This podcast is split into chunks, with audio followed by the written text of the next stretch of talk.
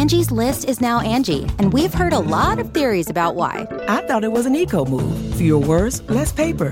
No, it was so you could say it faster. No, it's to be more iconic. Must be a tech thing. But those aren't quite right. It's because now you can compare upfront prices, book a service instantly, and even get your project handled from start to finish. Sounds easy. It is, and it makes us so much more than just a list. Get started at Angie.com. That's A N G I, or download the app today. Welcome to the Techmeme Ride Home for Monday, January 13th, 2020. I'm Brian McCullough. Today, are you ready to get hyped for the Galaxy S20? Because, yes, that's the name. We're skipping a bunch of numbers, apparently. TikTok might be cloning Snapchat's Discover feed. Is GDPR actually doing anything? And or is it enforceable? And might Casper be a make or break test for the unicorn ecosystem? Here's what you missed today in the world of tech. Time to get hyped, everybody, because leaked photos have appeared to confirm that the name of the upcoming Galaxy device, the flagship Samsung device to be announced a mere few weeks from now, will be the Galaxy S20. Thereby doing what I've been saying phone makers should have done all along and move to a yearly model naming cycle, just like automakers do. And more than that, these photos confirm that the S20 will have four cameras on the back, quoting XDA developers. The pictures above were sent to me by a source who wishes to stay anonymous. Some edits have been made to the image to protect the source, but none of the edits impact our ability to see the design of the Galaxy S20 Plus. In the image of the rear, the first thing that stands out to us is the camera setup. We can see a total of four cameras, a flash, and what looks like a microphone hole. On the right side of the phone, we can see a volume rocker and a power button. There is no Bixby button, unlike in the earlier S10 series. The front of the display shows us very small bezels. The Infinity O display is much less curved than before. Our source said it felt flat, almost similar to the Pixel 2 XL, in fact. Samsung appears to have opted for 2.5D glass instead of their usual curved glass. The hole punch is centered and smaller than the Galaxy Note 10. Just like the Galaxy S10 and Galaxy Note 10, the Galaxy S20 Plus will come with a pre installed screen protector. We've referred to this phone as the Galaxy S20 Plus thus far, which, if you're familiar with Samsung's S series nomenclature, means this phone will be the highest end model. That's actually not the case this year. This phone is expected to be in the middle of the S20 series. It will be slightly larger than the regular Galaxy S20, but it will lack the camera technology present in the higher end Galaxy S20 Ultra. This particular model is rumored to come with a new 12 megapixel 1.8 micrometer main image sensor. Samsung is also throwing in an ultra wide telephoto and likely macro lens. The microphone on the rear could help with Samsung's zoom in mic feature. It could also just help improve audio quality in videos in general, which I found to be a weak point on the Galaxy Note 10, end quote. So, Galaxy S20 and S20 Plus and S20 Ultra but also, there should be a 5G variant or two as well. And if that's not confusing enough, remember that at the February 11th event, we should also see a new clamshell foldable phone that rumor mongers are currently calling the Galaxy Z Flip. And certainly the photo leaks and CAD renders that have made their way to the internet so far certainly make it seem like that phone, the Z Flip, fits the square shape profile on Samsung's event invites, at least in its folded up form factor. Sources are telling the Financial Times that TikTok is considering a Snapchat Discover style curated feed, which, among other things, like biting Snapchat style, would also allow for TikTok to create a venue for the sorts of content that it could charge more for because it would be a curated space that brands would feel safe advertising in. Quote, brands can run video adverts on Snap in this Discover section, paying a higher price than for ads elsewhere in the app.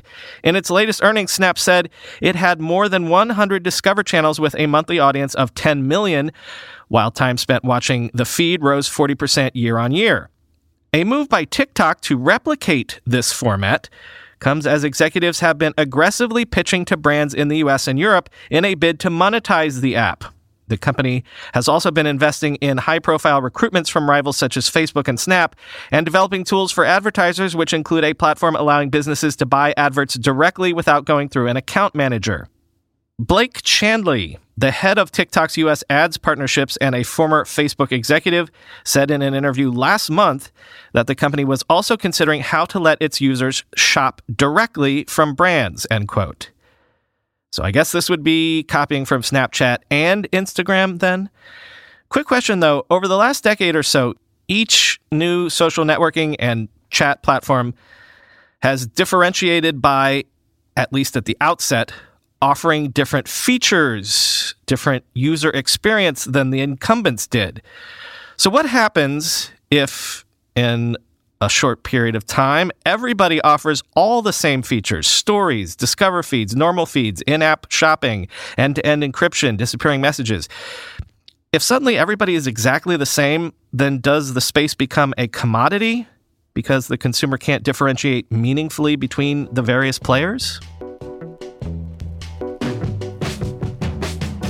Over the weekend, TechCrunch was reporting on a study that found that most cookie consent forms served to EU users in the wake of GDPR and the new regime over there actually run afoul of GDPR's informed consent requirements because these sorts of consent forms do shenanigans like make use of pre ticked boxes and hide the reject all option and actually plenty more.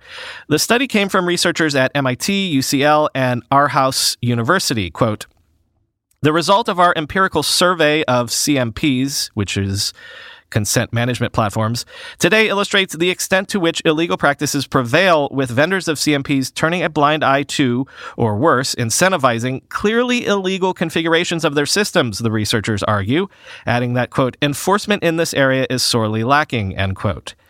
Their findings, published in a paper entitled Dark Patterns After the GDPR, scraping consent pop ups and demonstrating their influence, chime with another piece of research TechCrunch covered back in August, which also concluded a majority of the current implementations of cookie notices offer no meaningful choice to Europe's internet users, even though EU law requires one.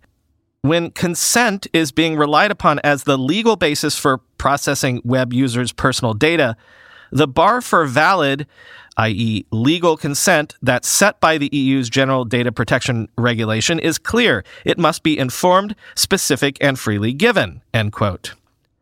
Funny enough, though, the paper comes to the conclusion that just getting those annoying, hey, we're using cookies notifications every time you visit a web page, since that's become ubiquitous, it might actually have the effect of rendering consent sort of meaningless always interrupting me and asking me to make a choice makes the act of actually making that choice sort of automatic and thus sort of invalid.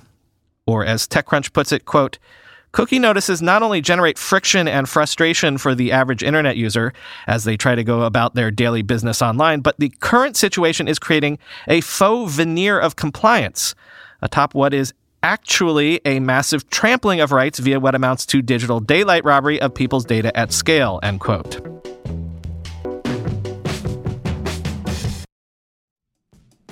I'm going to a big AI startup demo day here in the city tomorrow, and I will 100% be decked out in Mack Weldon clothing. Why? Well, Mack Weldon makes timeless apparel with modern performance fabrics for guys who want to look and feel sharp without sacrificing comfort. Mack Weldon clothes are designed to fit your style and the demands of modern life. They look like regular clothes, but feel like the latest in modern comfort. They're the go to choice for guys who want to look great without even trying. Breathable underwear that keeps you cool, dry, and comfy all day. That's their AirKnit underwear. Crazy, comfortable, but elevated sweatpants, the Ace collection. An upgraded classic polo with antimicrobial silver threads, the Silver Peak polo. That's my personal fave. And ultra soft antimicrobial tees for when you need to stay fresh longer. Their silver crewneck t shirt. Get timeless looks with modern comfort from Mack Weldon. Go to mackweldon.com and get 20% off your first order with promo code RIDE. That's M A C K W E L D O N.com, promo code RIDE. Let's be real for a minute. Most guys would wear a t shirt every day of their lives if they could. The problem is that most t shirts are not acceptable to wear at work or out on a hot date night. But today's sponsor, Cuts, has finally changed that. Cuts t shirts are such high quality, wrinkle free, and so buttery soft that you can look like you're dressing up even when you're dressing down. Yeah, you heard that. Wrinkle free. You never have to substitute comfort for fashion ever again. If you see me in a t shirt, it's likely one from Cuts. I'm also a huge fan of their AO five pocket pants. The right sort of step up from jeans without going all the way into dress pants, like literally my ideal Venn diagram of professional looking but comfortable feeling. When you touch something from Cuts, you can immediately feel the quality. Their proprietary fabric blends are ridiculously soft and breathable, they don't wrinkle, and they look way more expensive than they actually are. For a limited time, our listeners get 20% off your entire order when you use code RIDE at checkout. That's 20% off your order at cutsclothing.com with promo code RIDE. Please support our show and tell them we sent you. Experience the perfect blend of style and comfort with Cuts Clothing. Cutsclothing.com, promo code RIDE for 20% off. Sometimes this podcast makes me look downright clairvoyant. If you listened to Saturday's episode with Christina Farr, which I actually recorded the week before I left for CES, we discussed in passing how the bureaucracy around medical records is so intense that even if you decide you'd like a copy of your medical records to look at with your own two eyes, you're unlikely to ever be able to get one. Paradoxically, it is far more likely that hackers will be able to see your entire health history than you ever will because, again, everything is so foobar and security is so bad and fragmented that your data is easily hackable. Well, over the weekend, story broke that more than 1 billion patient health images were found online, including x rays, ultrasounds, and CT scans, because they were left on unsecure servers. Quote, it seems to get worse every day, said Dirk Schrader, who led the research at Germany based security firm Greenbone Networks, which has been monitoring the number of exposed servers for the past year. The problem is well documented. Greenbone found 24 million patient exams storing more than 720 million medical images in September, which first unearthed the scale of the problem as reported by ProPublica. Two months later, the number of exposed servers had increased by more than half to 35 million patient exams, exposing 1.19 billion scans and representing a considerable violation of patient privacy. But the problem shows little sign of abating. Quote, the amount of data exposed is still rising, even considering the amount of data taken offline due to our disclosures, said Schrader, end quote.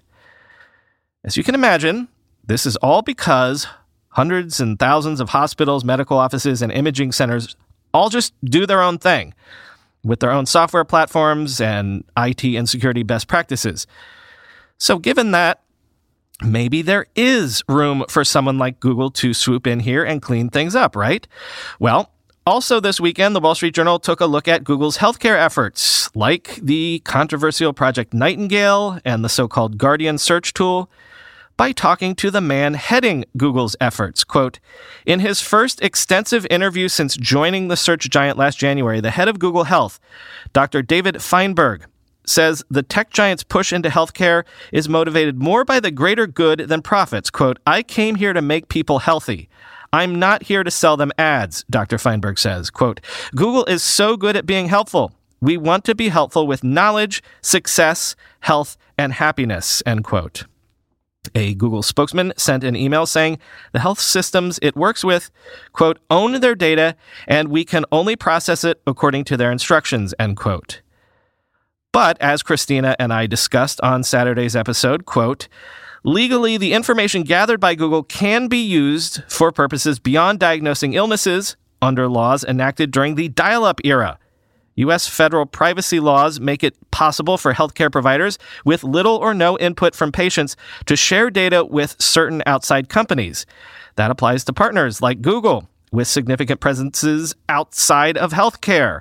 The company says its intentions in healthcare are unconnected with its advertising business, which depends largely on data it has collected on users of its many services, including email and maps. End quote. So, all right, fine.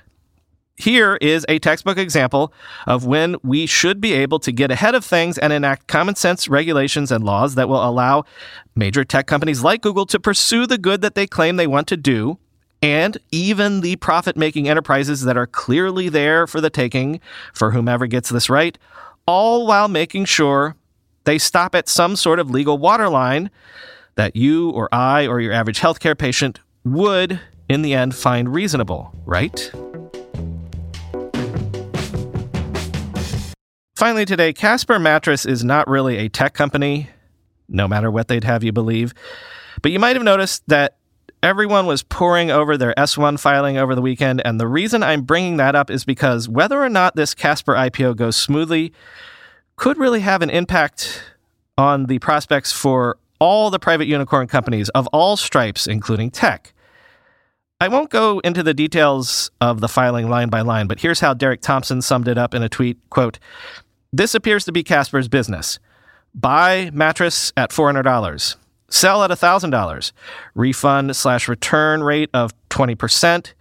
Keep $400 on average. Then spend 290 of that on ads slash marketing and 270 of that on admin like finance, HR, IT.